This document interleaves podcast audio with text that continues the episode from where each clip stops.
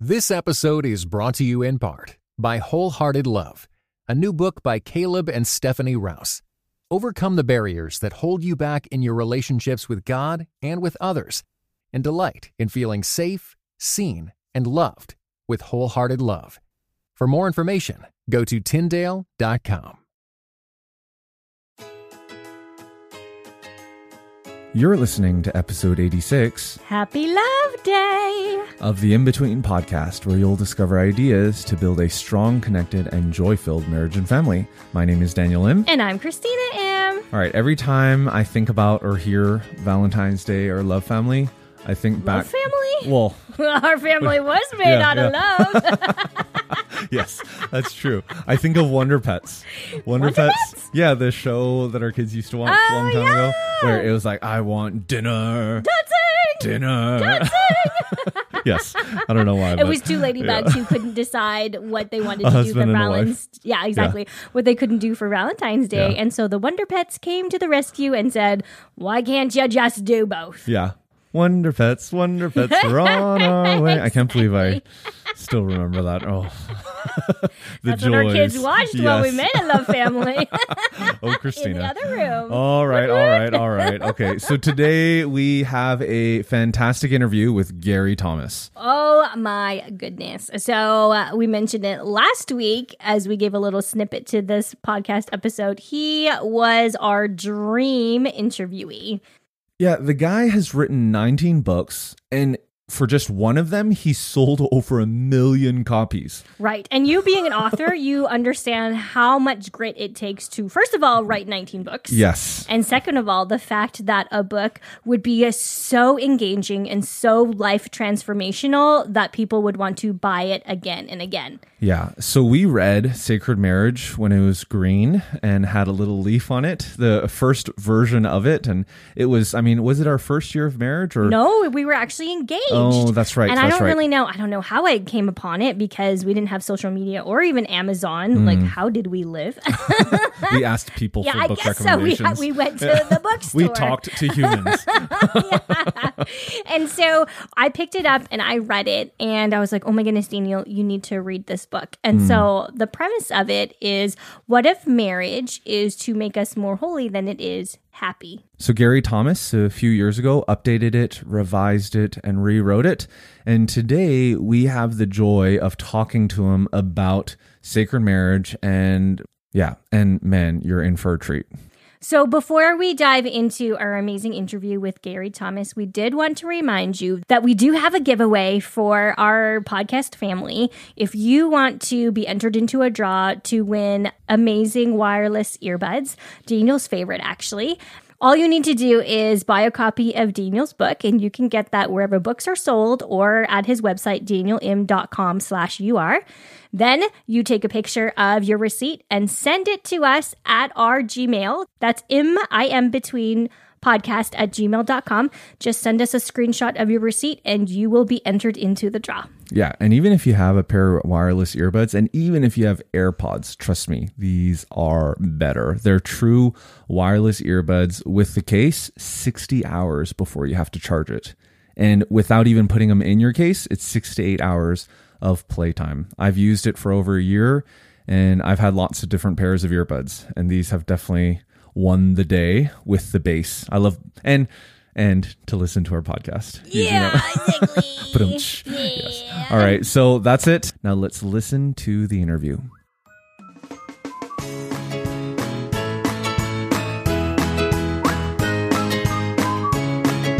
So, just a little background story. We were talking about this on the top of the podcast before we pressed record. Daniel and I, now we're going on 14 years of marriage. Mm-hmm. We actually read your book 15 years ago. Yeah. And now, as I'm staring at the cover, it's new. It looks fresh and new. The one we had um, has uh, green leaves on it. So, Yeah. you know, this kind of looks like uh, an episode of MasterChef where you know the the uh, plates. the plates they do that painting thing with the different the garnishes. and Yeah, exactly. What is that called? Cauliflower puree or whatever parsnip puree is what something, they do. Something yeah. deconstructed. if you don't know what to call it, you always call it deconstructed, Yes. right? exactly. So, Gary, we are just so thrilled to have you and be able to chat with you and talk to you about um, the revision of the book. And also, we just want to say thank you. Thank you so much. I know you don't know us personally, but thank you so much for investing into our lives, investing into our marriage, and investing to uh, into so many others. So, we really appreciate you. Well, I'm honored to hear that. Thank you. You're welcome. Uh, so, this book has been written about 20 years ago, but it has been Yes. revised. Yes. What initially inspired uh, you to write your book, Sacred Marriage? What if God designed marriage to make us holy more than to make us happy? And what a strong subtitle Oh right there, goodness, right? yes. Part it, it came from two things. Partly my my limitations and something that I saw just wasn't being addressed uh, by the books that that I was reading. My limitations were I, I'm not a marriage counselor. I'm not a psychologist. I couldn't really help people fix the issues in their marriage. They wouldn't. I really didn't have the qualifications or expertise to do that. But I saw something in my own marriage that just wasn't being addressed by other books. I was being challenged in ways that I'd never been challenged as a single person. Now, I got married very young. I'm not saying you can't be challenged as a single person. But when I got married, there were issues that came up, uh, things I saw about me that I just didn't see before. My my pride, my selfishness, all, all of these ugly things. I thought of myself as a pretty good guy. You know, in, in junior high, it sounds silly, but they, they have the Hall of Fame awards and they have the t- typical most likely to succeed. And that wasn't me. And most athletic, I wanted it to be, but it wasn't me. Uh, most popular, certainly not. But I was voted most polite, right? Oh. Oh, that's like most Yeah. improved player. Every ju- But your parents were so Yeah, proud. Well, every Yeah. junior high boy's dream. Most polite. Yeah, I nailed it. And I, but that's Oh, the man. image I had of myself. And then when I got married and realize some of the stupidest things that could become an issue, I just, I'm not going to let that bother me. In fact, one of the first issues Lisa and I faced were ice cube trays. Um, the family I grew up in, if you got out an ice cube, you're supposed to refill the tray and put it in the freezer so the next person has a nice full tray of ice cubes. And I was convinced that's the biblical way to handle yourself in the kitchen. That's And then I, I married a woman who grew up in a family that would run that thing down to an ice chip, right? If there's something you could scrape off with a knife, you weren't morally obligated to refill the tray and put it back in the freezer. And I can't believe how frustrated I got um, and how important it was to me to have this nice full tray of ice Cube. So one night, Lisa was speaking romantically to me. And I thought, well, here's my chance to get it across. She said, Gary, I'm going to love you forever. I said, honey, I don't need you to love me forever. I need you to love me for seven seconds. She goes, what are you talking about? I said I timed how long it takes to fill the ice cube trays and to put them in the freezer. It's Oh about- my I know. That's incredible.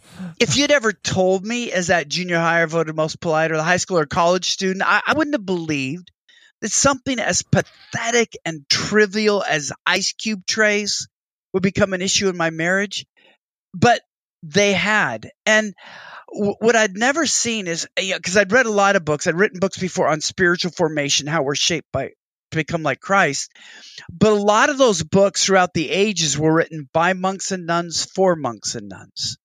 The, the notion being to become really holy, you have to be like a monk or a nun. You go off in solitude. You're by yourself. It's just you and God.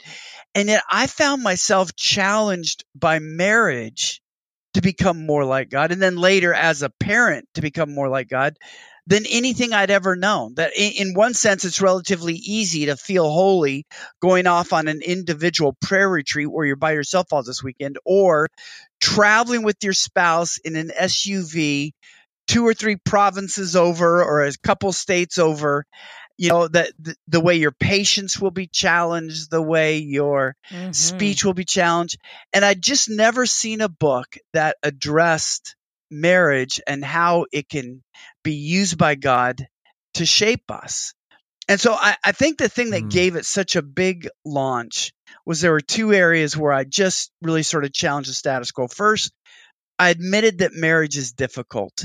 Uh, I think marriage is glorious. I think it's wonderful. I think there are parts Mhm. about it that are intoxicating, but I don't think there's a single marriage that we would describe as easy. Right. And Oh and yeah, no. maybe to sell books, I don't want to describe false motives, but there's almost this over realized expectation that if you will just read this book, your marriage is going to be easy, your marriage is going to be better. And I was willing to say, you know what? Even if you're compatible, even if you're mature believers, no marriage is going to be easy all the time. And admitting that difficulty really validated the struggles so many face. And because out of that, I said, but there's a purpose behind the struggle. God uses that difficult relationship for a glorious purpose to help us become like Christ. So instead of just focusing on, is this making me happier? Is this making me fulfilled? It's the struggles of marriage that lead to a great purpose to become a different kind of person, the person I think we want to be, but that isn't easy to get Yeah, to. yeah, that's quite a paradigm shift. Your subtitle, right? What if God designed marriage to make us holy more than to make us happy? Because everything you watch on in the movies, right, in TV, and everything that we see and read, and even the the idealized view that um, some younger people might have of marriage. It's this whole idea of happiness, and even if you look at uh, the way that divorce uh, what was it irreconcilable differences, Yep, that's right, the that big big, thing. case, Mm-hmm. where then it was like, well, there's actually we don't actually have to have a real reason for divorce. We just have quote unquote irreconcilable differences. They didn't fill up Yes. the ice tree, right? Exactly. That's what it was. Irreconcilable Yeah, right. differences. There's the rationale. I am not happy anymore. And then we chase after, oh, then I'll get married to this person and, and that because that person makes me happy because of this, you know, this affair and, and I'm happier in that affair than I am in my marriage. And and then you chase that down the road. I mean, it's such a paradigm changing concept that you've landed on here. Well, it, it was for me. Yeah. And and here's the thing: when you get married primarily to be happy, and you marry somebody who marries you primarily to be happy, you have, in the words of a Southern pastor here, I'm speaking from Texas, you have two ticks and no dog. and uh, That sounds so Texan. That's incredible. You got the you got You- the you- accent too. That was good. yeah. You're you're sucking each other dry. Wow. And and I want to stress, and this is what I loved about being able to update sacred marriage and revise it. I talk about how it's not holy instead of happy. Hmm. That holiness preserves happiness. Oh wow. John Wesley, the famous evangelist, said, I don't know anybody who's truly happy who's not pursuing holy. And you know what?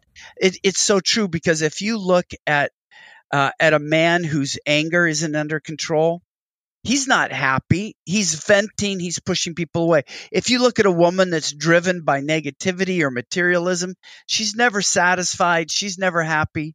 And so it's ultimately the best life, the abundant life is a life in obedience to Jesus. And that's what preserves our happiness. But we Mm.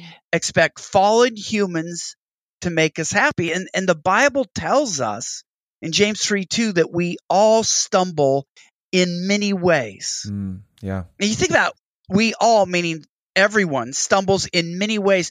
The Bible's promising you that you're going to join your life with someone who will frustrate you, who will hurt you, who will disappoint you. And you think that's going to make you happier? An upside down world, maybe, but no. Yeah, it, it is. And, and, and so we, we've got to understand the purpose that if we can grow together, not just as husband and wife, but as brother and sister in Christ, Mm, and yeah. and apply that grace then we said okay it's it's not fun right now it's not easy but there's a good thing going on and so my marriage is still worthwhile Yeah. and and it just gave me because i i had such a romantic view of marriage when i first got married and the expectations were were so high um that really it's the message of sacred marriage that I, i've heard it saved a lot of other marriages but it saved mine as well Yeah, yeah.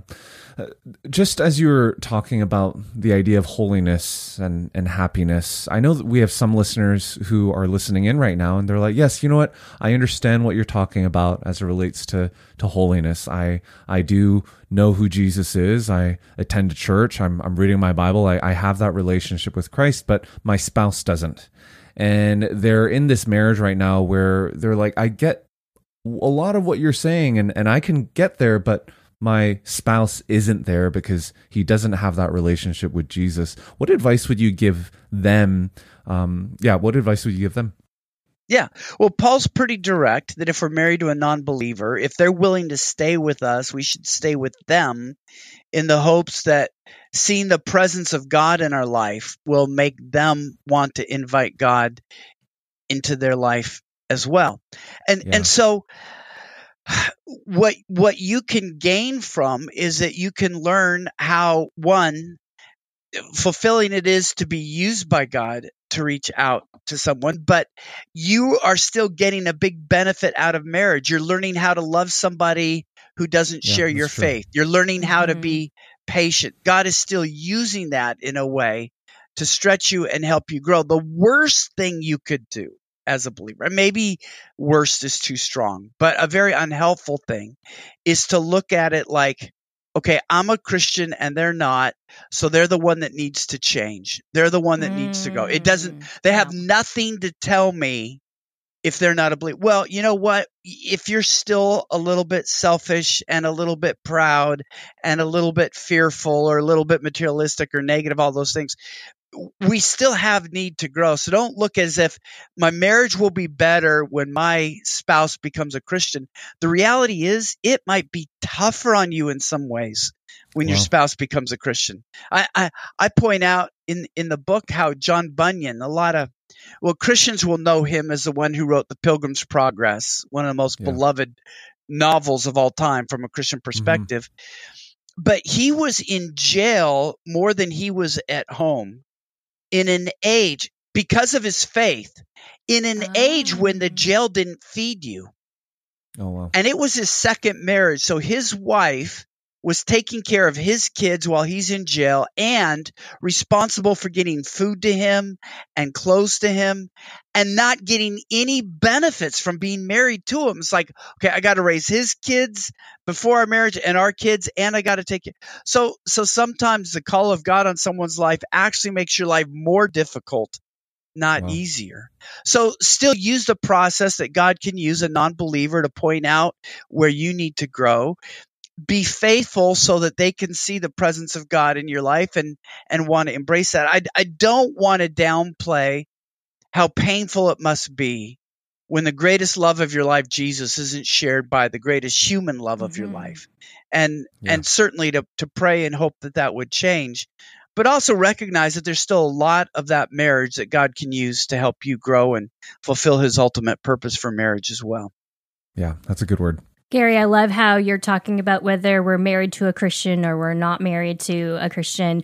Uh, the fact that we need to come before God with a posture of humility and a posture of what God are you wanting and to teach me and perhaps my spouse, but especially we're looking at ourselves mm-hmm. um, about the truth of who you are and what you're calling me to do and live out through my marriage, right? And we know right now that it's not just to be happy.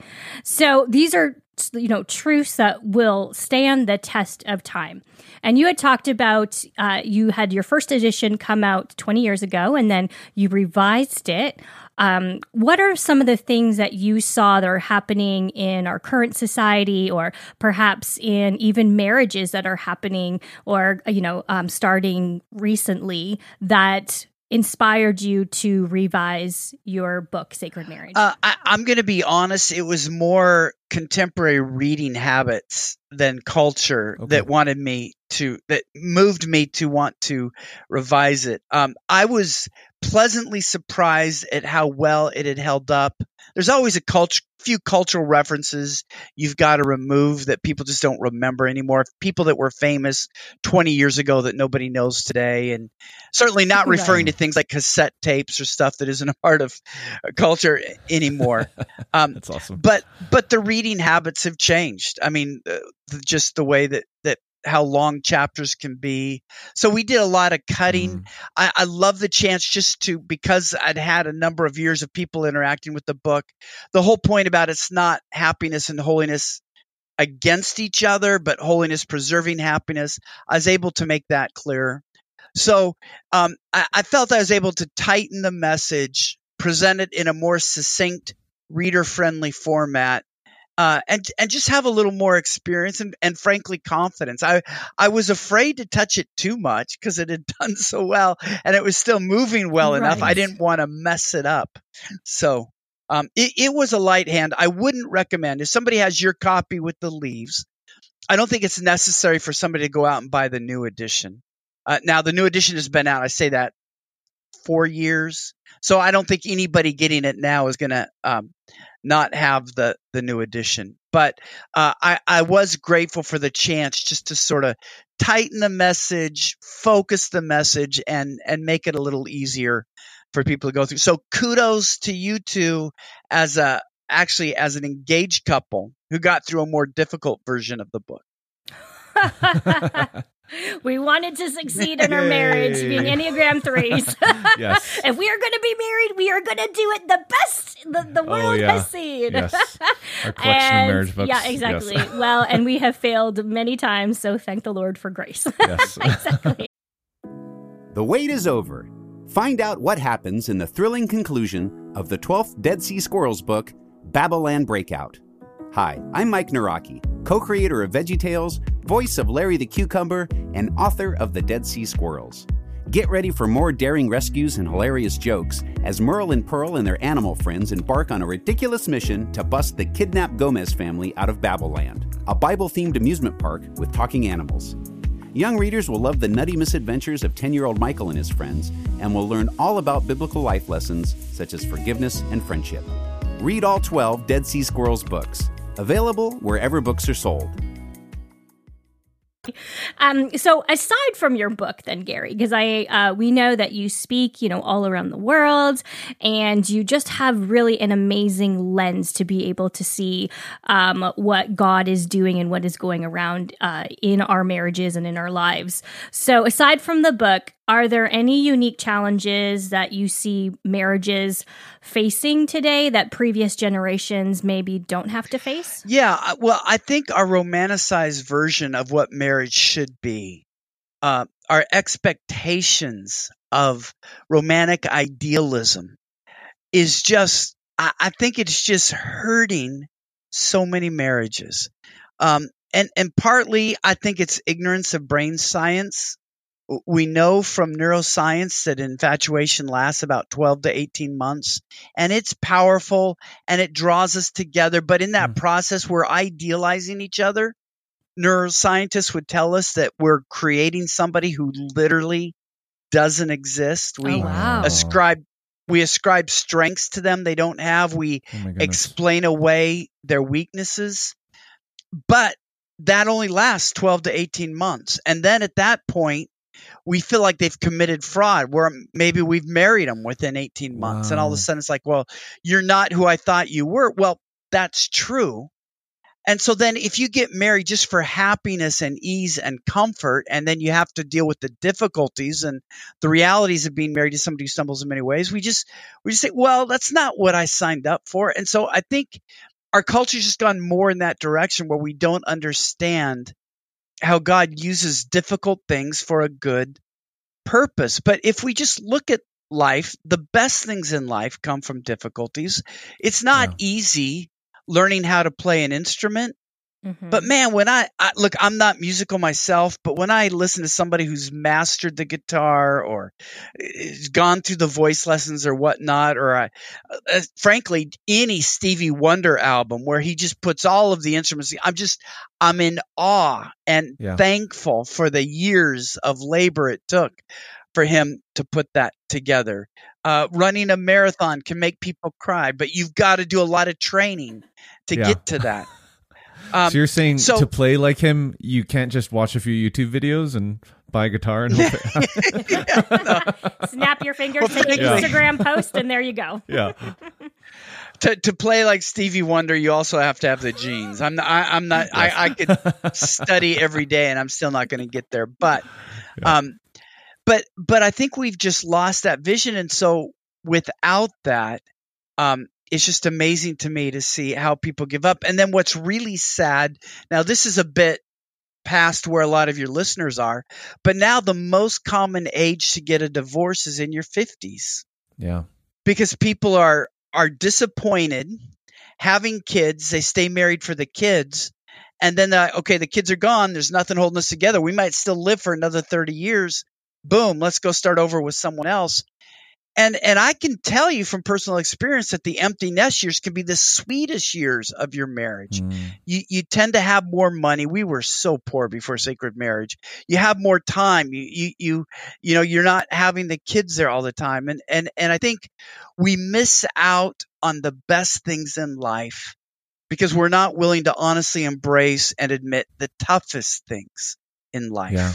They come yeah. together and if we won't struggle through marriage, we'll miss the greatest benefits of marriage because what happens is you say, okay, it's not worth it. And so then you get infatuated with someone else and then you're you're frustrated. The reality is I'm I'm fudging the statistics a tiny bit to make it tidy, but in general, second marriages are about half as successful as first and 3rd mm-hmm. marriages are about half as successful as second marriages. And, and, you would think after you've gone through it, you would know how to make a better choice, and and your second marriage is likely going to be better. But statistically, it's not because people who are flitting from marriage to marriage usually rarely are they happier they're more and more desperate because they're looking for something that doesn't exist. It's like the you know I've I've never done drugs, but I hear the first time you do something like crack cocaine, the high is the biggest you'll ever have. And then you're chasing that again and you take more drugs and you're never going to get that again. And it's the same thing with romantic happiness. Until you're willing to embrace the reality of life as it is, um, you're just chasing after something that well, it, it undercuts what could be. So I've seen the same research, and in this particular one, it was talking about marriages and spouses and, and happiness. So it was this case where you had a adultery that happened in a marriage, and then they compared uh, couples who stayed and stick together and those who didn't. And, you know, about three to five years later, the couples who stayed together were actually happier and more fulfilled than those who had split up and who had maybe married again. Yeah, it, it's a powerful testimony to um, just the reality of the the cycles of marriage. And and I think I've been married long enough, 35 years, where you recognize you're going to have good seasons, quiet seasons, and frustrating seasons. But you don't define your marriage by any one particular season. And this is where I think Satan is so clever and devious and awful because he'll hit a couple that are facing just a difficult time. Maybe they have toddlers and a baby. So the couple is exhausted. They can't remember the last time they've been able to be sexually intimate with abandon. They're frustrated with each other. And he acts like this is how your marriage is always going to be. He's saying this is a difficult time. It's always going to be a difficult time. You're too young. You still have a chance to be happy. The reason you're unhappy is because you're rather than recognizing this is a difficult stage for any couple to be married in. He's he's mm. particularizing it. And you've got to learn to not listen to those voices, to not define your marriage by that particular season, but to be committed to the overall goal. And what that same study found is that when you make it to your 35th wedding anniversary, you tend to be as happy as you were as newlyweds uh, this after marriage has gone through a oh. lot of up and downs for those first three decades, mm. but it's more meaningful now at 35 because your brains have shaped around each other. You you have this rest in each other's presence. You have a shared history. You have shared memory. You have meanings. Um, it's really sad though that a lot of couples will never get to year 35 because they have this notion that if yeah. I'm not happy right now, my marriage is a failure. Yeah, that that's that's a great transition to our next question because you've been talking about the brain science side of things and this idea of struggling, right? And, and and in your book, you have a whole chapter that refers to marriage as that, as a sacred struggle. What did you mean by that term?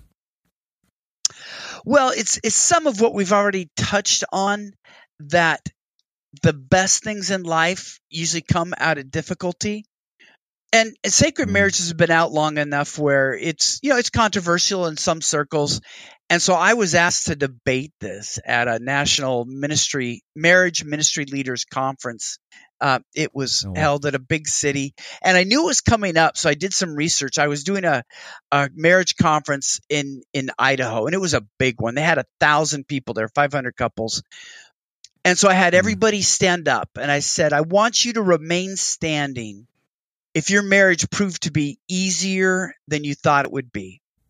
Five couples remained standing. Whoa. Now I'm I'm an Wow. English major, but I can do that math. Yep. That means one percent were Wow. saying that. Now it was actually less than that because afterwards a couple came up to me at the book table and said, "We have a confession to make." And I said, "What's that?" They said, "Well, we were one of the five couples that stood up." I said, "And we've only been married ten days." So, that's um, awesome. Oh my goodness. Awesome.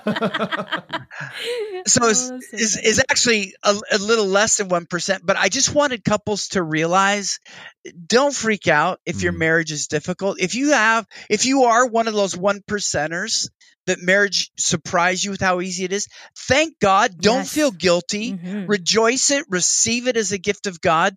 But if you're one of the 99% that said boy we really didn't think marriage would be like that just say okay so you were naive but god uses difficult things for a good purpose. Look I, I don't know that anything will try you as much as marriage besides parenting Mm. and and there are points of parenting when you just want to give up and you say what is going on and yet there are moments of parenting that feel transcendent in wonder and meaning and purpose and it's just so good and so just recognize that the desire for a struggle free life is the desire to remain immature to not have your character challenged. I, I look at it as spiritual bodybuilding. If I never stress my muscles, my muscles don't grow. If I'm never Mhm. running until I'm tired, my endurance isn't growing. If I want to grow Mm. as a person in maturity, for me as a Christian to grow in Christ likeness, I have to be tried. I have to be tested. I have to be challenged. And so the struggle behind marriage isn't fun, but it leads to something glorious. I just want people to have that long term picture in mind. If they're listeners, if you're in a tough season, I can't tell you how many couples have told me, you know, it, it was worse. We were done with it. And we look back and we treasure each other now. We, we're so grateful for each other now. It's something that's drawn us together that we got through that together. Um, evaluating your marriage when you're going through a tough time is like evaluating your fitness when you're running uphill in Aspen. It's, it's just not fair. I, I did that one time. I, I literally, I came there from Seattle, right? And um, so basically, I live, I was living at sea level, Mhm. fly into Aspen, running up. I thought, man, I'm in such bad shape. I can't breathe. Well, no, I, I was in high altitude. Well, Right. it's like that in relationships. There's going to be times of marriage when it's just challenging. That doesn't mean you're not well matched. It just means you're running uphill in altitude. Accept Mhm. it and and wait for that season to pass. Well, Gary, I love how you are using the image of working out or, you know, climbing a, a mountain in Aspen and looking at that at marriage. And now you and your wife have been married for 30 plus years. Congratulations. Um, so, in terms of, you know, like if we want to work out our muscles, we can go to the gym, we can exercise, we can have a plan. So now you've been married 30 plus years and you have seen, you know, the good, the bad, the ugly. You've gone through the struggle. What can you tell us and our podcast family about like practical ways? Because we always like talking about the nitty gritty. What are practical ways that if we're in the struggle, if we don't see the other side right now, what are practical ways that we can do to invest into our marriage and, and to invest into each other? two of the things that have challenged my marriage the most, and you, you might not think of these as that practical, so I'm sorry if they sound more theoretical, Christina. But uh, because Scripture says we all stumble in many ways, I know everybody listening is married to someone that isn't always lovable. The Mhm. Scripture Yeah. tells me they're not. Sorry, So- I don't know. so so how do you overcome it and for me there was a defining moment in my marriage i was praying i was not being a very good husband And God challenged me saying, Gary, Lisa isn't just your wife. She's my daughter. And I expect you to treat her accordingly. What he was doing, he's having me apply 1 John 3 1. Behold, how great a love the Father has given us that we should be called the children of God. And I always claimed my role as God's son. And God was reminding me that's true, but that also means your wife is my daughter. And when I Mm-hmm. think, you guys, about all that I owe God, the fact that I exist is because God created me. And not just that He created me, that He created me to be a human. He, he Mhm. could have created me to be a cow. How, how pathetic, you know, to be a cow. you, if you're a dairy cow, you get woken up at 4.30 in the morning and your sensitive parts tugged every day. or if you're an Angus cow, they let you live two years out in the in the rain and then they kill you to feed somebody. I mean, it's just I, I'm just glad I'm a human instead of a cow because as a human, awesome. I, I'm the only creature that laughs because I'm the only creature created in the image of God. Well, humans Mm. are the only creatures that laugh.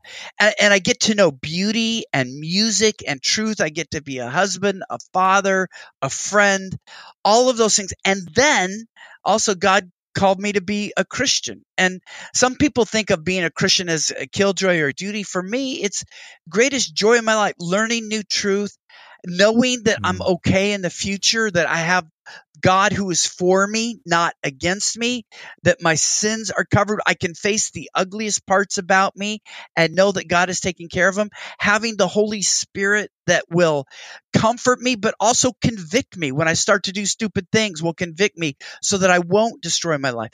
All of those things. And then he says to me, I'm giving you all of this. Here's my daughter. Will you love her out of reverence for me? And now I'm not loving my wife primarily because she's always worthy to be loved, although I have a wonderful wife. I'm loving her out of reverence for a perfect God. And so if you try to love an imperfect spouse for when they deserve to be loved, your love is going to be spotty at best. But when you Mm. love an imperfect person out of reverence for a perfect God, because God isn't just my heavenly father in a very real sense, he's my heavenly father in law. And to Mhm. treat her that way, I owe her father everything. I know how precious she is to him because I have two daughters of my own. I can only imagine. And one of the best ways I can worship God is to love and to cherish his daughter. That's so practical to me in a world that's fallen, married to a person who, according to James 3 2, stumbles in many ways, that keeps me motivated to love her because the day may come. Now we're still only in our 50s, but she could be an 85 year old arthritic Alzheimer's patient where I'm not getting anything out of the relationship, but she's no less God's daughter then than she Mhm. is Right. today. And so Yeah. I want to love her through my whole life. And now I have a motivation that's greater than my sin, that's greater than the fact that we both stumble in many ways. It's I love her out of reverence for my heavenly father, who also, when I get married, becomes my heavenly father in law. Uh, Yeah. That is practical to me every day because it gives me motivation to love her every day. It gives me motivation to stay in my marriage every day. I'm married to God's daughter. Wives, you're married to God's son. And if we could Mhm. know how much God has invested in the welfare of his children, uh, we would understand the glory and the worship that marriage is.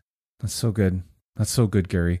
For Christina and I, your book has been such a powerful um, a, a foundation to our marriage when we read it when we were engaged, and and I know there's a lot of listeners listening in who, uh, out of our podcast family, who they know someone who is seriously dating or who is engaged, and and if they have come to mind, uh, this is definitely a podcast, an episode that you'll want to share with them. But Gary, you said something about the 12 to 18 month infatuation thing with brain science.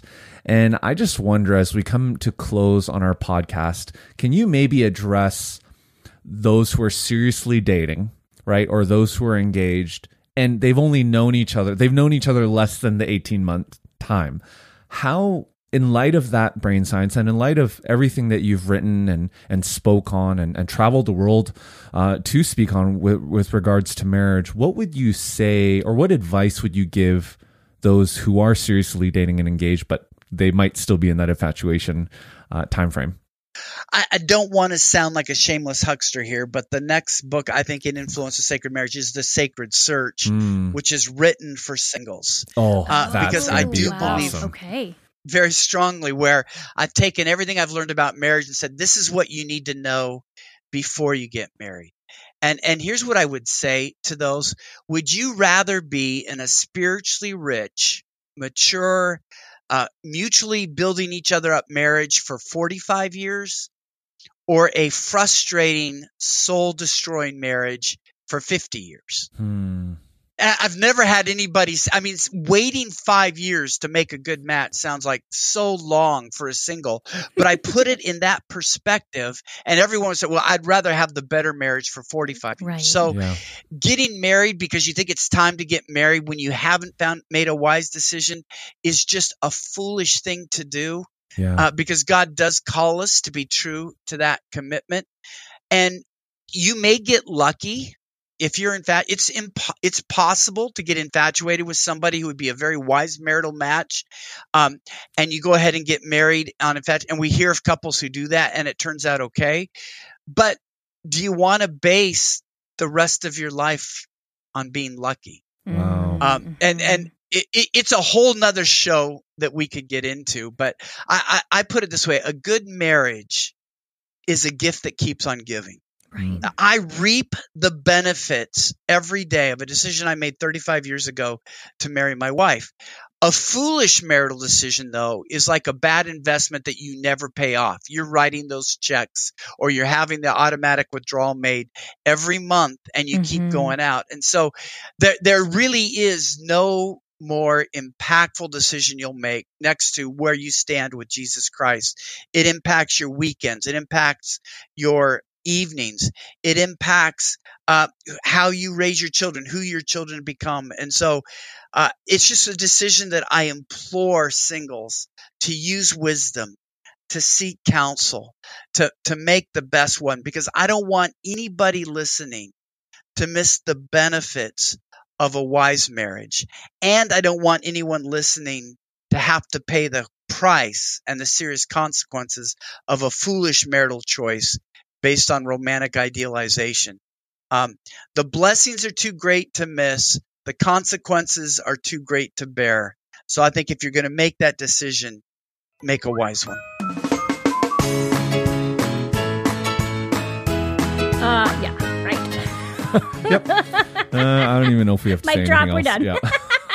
Period! Exclamation mark. oh, it was incredible. Well, and the fact that uh, I don't know if y'all picked up of this part, I love brain science and the mm-hmm. fact that he was mm-hmm. bringing into that about the whole aspect of the dopamine rush that we have as we're, you know, dating someone for 12 to 18 months. And then what happens after that, it's almost like the blinders fall off. Yeah. That is a treasure. Treasure for you to realize maybe why you're looking at your spouse in a different way a treasure for you to pass on to others, maybe who are dating or, you know, approaching engagement and maybe want to, you know, elope and have something happen really, really quickly. Maybe this can be a gentle warning of like, hey, just want to let you know, like, you know, do what you want to do, but you may wake up in a few months and not see your spouse in the same light. Or if you have children who are about to date, maybe this is something that you can help them keep in mind. And maybe you're listening to this and you're single or you're dating someone and wondering, is this the person I should marry? Hmm. These are all great things to keep in mind. Yeah. And we'd love it if you just text a link to this podcast, inbetween.org slash episode 86 or on your podcasting app, just hit the share button and send it to whoever you're thinking about or whoever came to your mind as you listen to this. If you're married, definitely send it to your spouse have a conversation about the episode afterward. And I trust that your marriage is going to be better for it. So we would be honored if you do share the episode. And next week, we're going to be back. We're going to be talking about creating a guiding statement for your family. Now, this is a workshop that we put on, and the response was great. And all the people who weren't there were like, "Oh, we wanted to be there," and we're like, "Okay, let's record an episode and share that." But you're gonna enjoy this because it's all about how do you, you know, the impact of stories and and what that does to your family and what a guiding statement would do for that. All right, so make sure to tune in next week for that. And once again, you have one week left to enter into the draw for my favorite pair of earbuds. All right, we're actually going to do this on February 18. We're going to do the draw, and all you have to do to enter into this draw, I mean, the earbuds I think are almost 100 bucks. Like they're just top notch quality earbuds. All you have to do is buy a copy of my newest book, You Are What You Do, and Six Other Lies About Work, Life, and Love. You can buy it wherever books are sold.